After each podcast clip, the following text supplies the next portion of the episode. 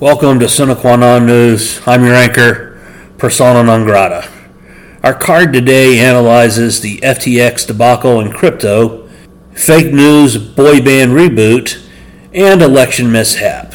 If you haven't already heard about the FTX debacle, it is a fund that specializes in crypto that raised a lot of money and then went belly up basically overnight.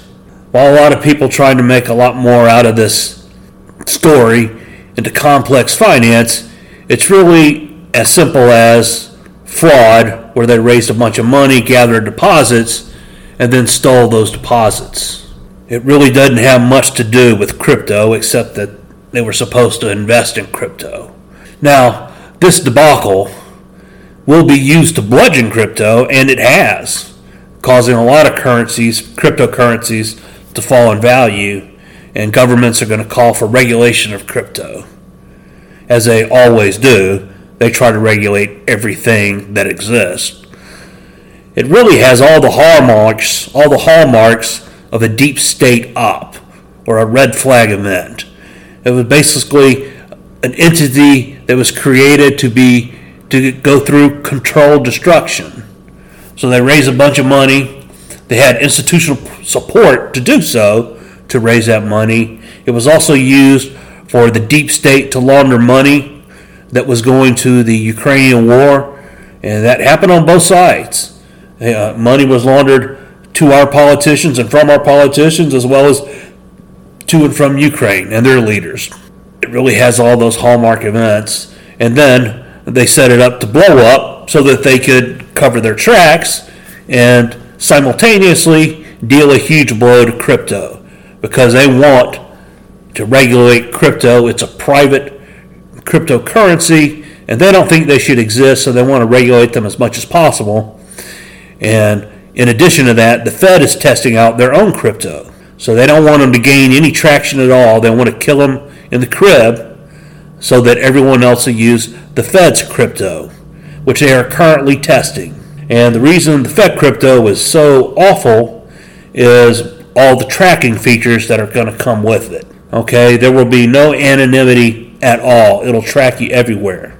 The Fed and the government will no longer need the banks to track your transactions and report to him them red flag events and so forth. They'll be able to do it all the time on the fly with crypto because that'll be built into the cryptocurrency.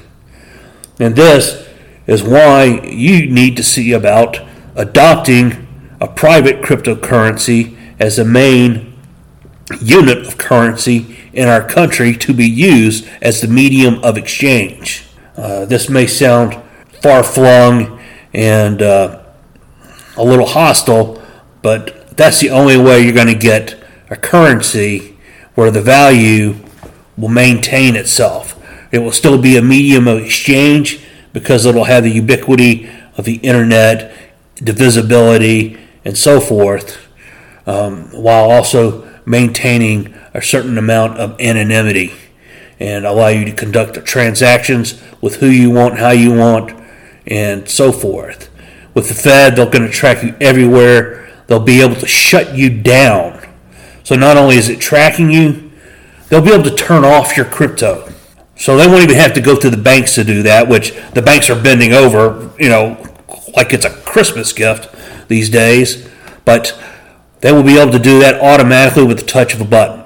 Bam, you're shut down. You can no longer access your own crypto. If you adopt private crypto, you'll still be able to access that. The only problem you would have in that case is if you had it at one of these uh, other uh, crypto markets or exchanges, crypto exchange. So if you had it there, some of those executives at those companies have said that they would allow for governments to do that and make those claims and freeze those funds. So that's the other thing when you're adopting a crypto, you're going to want to adopt a crypto that'll be decentralized. So if you have it there, you'll be able to move it away so that you don't have to put all your eggs in one basket. So very important to do that. Uh, the other reason is uh, simple economics. The other thing the Fed will be able to do is they'll be able to print money at the touch of a button whenever they want to.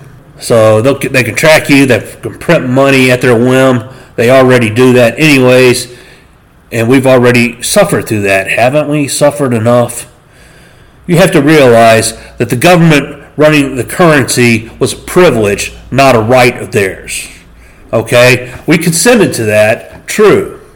But we didn't always do that. They tried printing money a long time. It took a while, a while for it to actually finally make it into circulation in broad terms.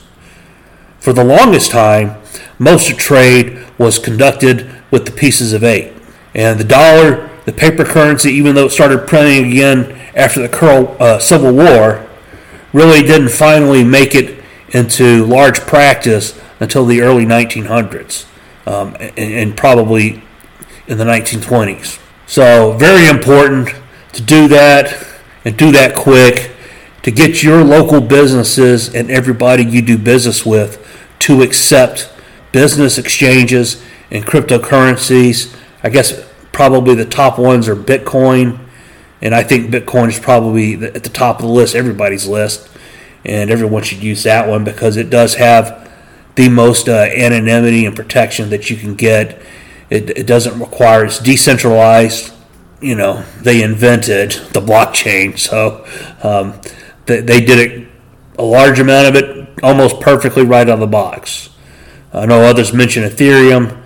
Uh, I don't know as much about that. I know it has some other features that might make contracts uh, better and so forth with the crypto, but you really don't need it. I mean, uh, you, you're going to have separate contracts anyways. Contracts are going to be customized enough that it's just going to be impossible to really create a crypto that's going to service every type of contract out there.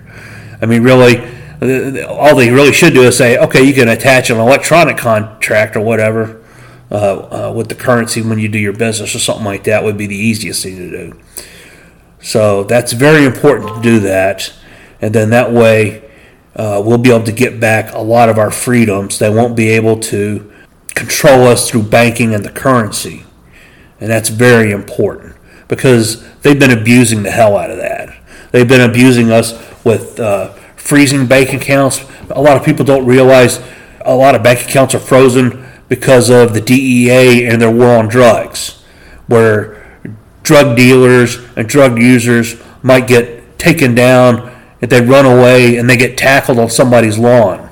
And the DEA would freeze the funds of, of where the arrest was made of the homeowners. And the homeowners who had nothing to do with the drugs or the dealer or the user or anything like that, they just happened to be at the address where the arrest was made because the criminal fled the police, their bank accounts are frozen. And they so they couldn't pay their mortgages and they lost their houses. That happened. That actually happened. So those types of abuses got to go away. And we also got to get rid of these uh, asset forfeiture abuses by the deep state as well.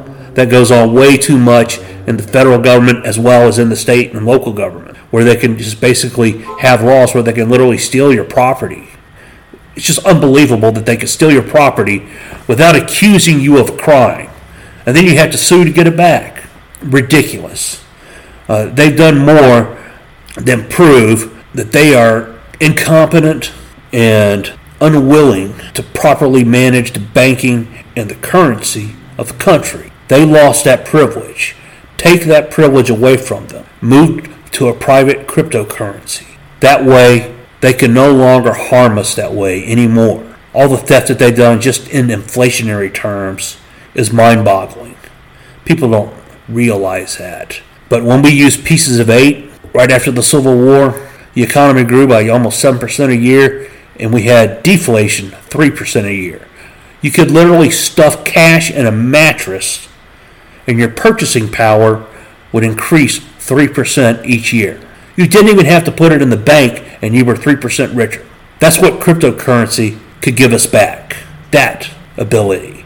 Now, and the real uh, uh, travesty of it all is all the technology increases we had in the 70s and 80s and, and even through to, till today.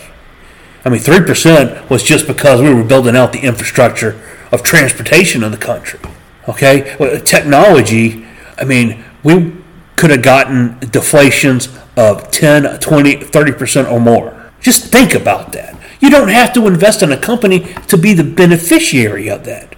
You just get lower prices. And you know why the government doesn't want that? Because they can't tax that. I'm sure they'd find a way, but it's really hard to tax something like that just because your purchasing power increases. That's why, and you know why? Because the government may print the currency, but the producers, the workers, the companies, they're the ones who make that currency valuable through the trade of their goods and services. The only thing the government can do is make it less valuable. They could steal that value by printing currency, by creating inflation. Okay? Your loss is their gain. And that's why we need to go to a private cryptocurrency. You need to get started as soon as you can. Get some Bitcoin. Even if you're doing it on a small scale, it's actually probably the best hedge you can get against inflation these days. People talk about gold being a good uh, hedge against inflation. I don't know if they've been paying attention too much, gold has gone from like over $2,000 to it's hovering around $1,700 today. Meanwhile, inflation went from 2 or 3% to uh, 10% or so. Um, those are just government numbers, is eight and a half or nine percent. You know they're understating inflation probably by about half at least. So right now that hedge is not performing very well. However, crypto will give you a much better uh, change, and crypto is something that you can regularly exchange, and you can do business in crypto. You can't go to your local store and say, uh, how, how much is that in gold? Could you give me change for that if I pay you in gold? They wouldn't know what to do. Okay? All right. So that's it about FTX and uh, their theft of deposits. Let's move on to our fake news segment. In our fake news segment, the new band called the Oi Boys with Ben Shapiro, ben Shapiro on the violin and Mark Zuckerberg on the Oculus. So over the weekend, the police got called to a fight which erupted during their regular weekend kosher barbecue. The fight started off with an argument over their, their band not being Jewish enough. It lasted for an hour until it started over for another hour because of an argument over them being too Jewish. This band made history with their marketing to a whole new segment of the populace, and that is marketing to hate watchers. Now, Jewish leaders have condemned this marketing practice, claiming it will spread anti Semitism. The band retorted, Yes, but they pay us. Jewish leaders, upon hearing this, said, Oh, well, then that's okay. Concomitant with the rise in the popularity of this band has been the rise in the abuse of cats and cat suicides. Cat suicides are off the charts and likewise have affected New York City the most because now their rat infestation problems are now off the charts. And now we move on to lost in the midterm elections. What did we lose in these midterm elections? Apparently, we lost the will to question election results. Despite obvious hanky panky in the 2020 elections and obvious abuses in this election, the conservatives decided to keep quiet. Where was Dinesh, O'Keefe, Project Veritas? anybody from the Republican Party. Good people are doing nothing. How does that quote go? Ah, uh, yes. Evil is prevailing. For Sine Qua Non News, I'm Persona Non Grata. Please spay and neuter your politicians. Good night.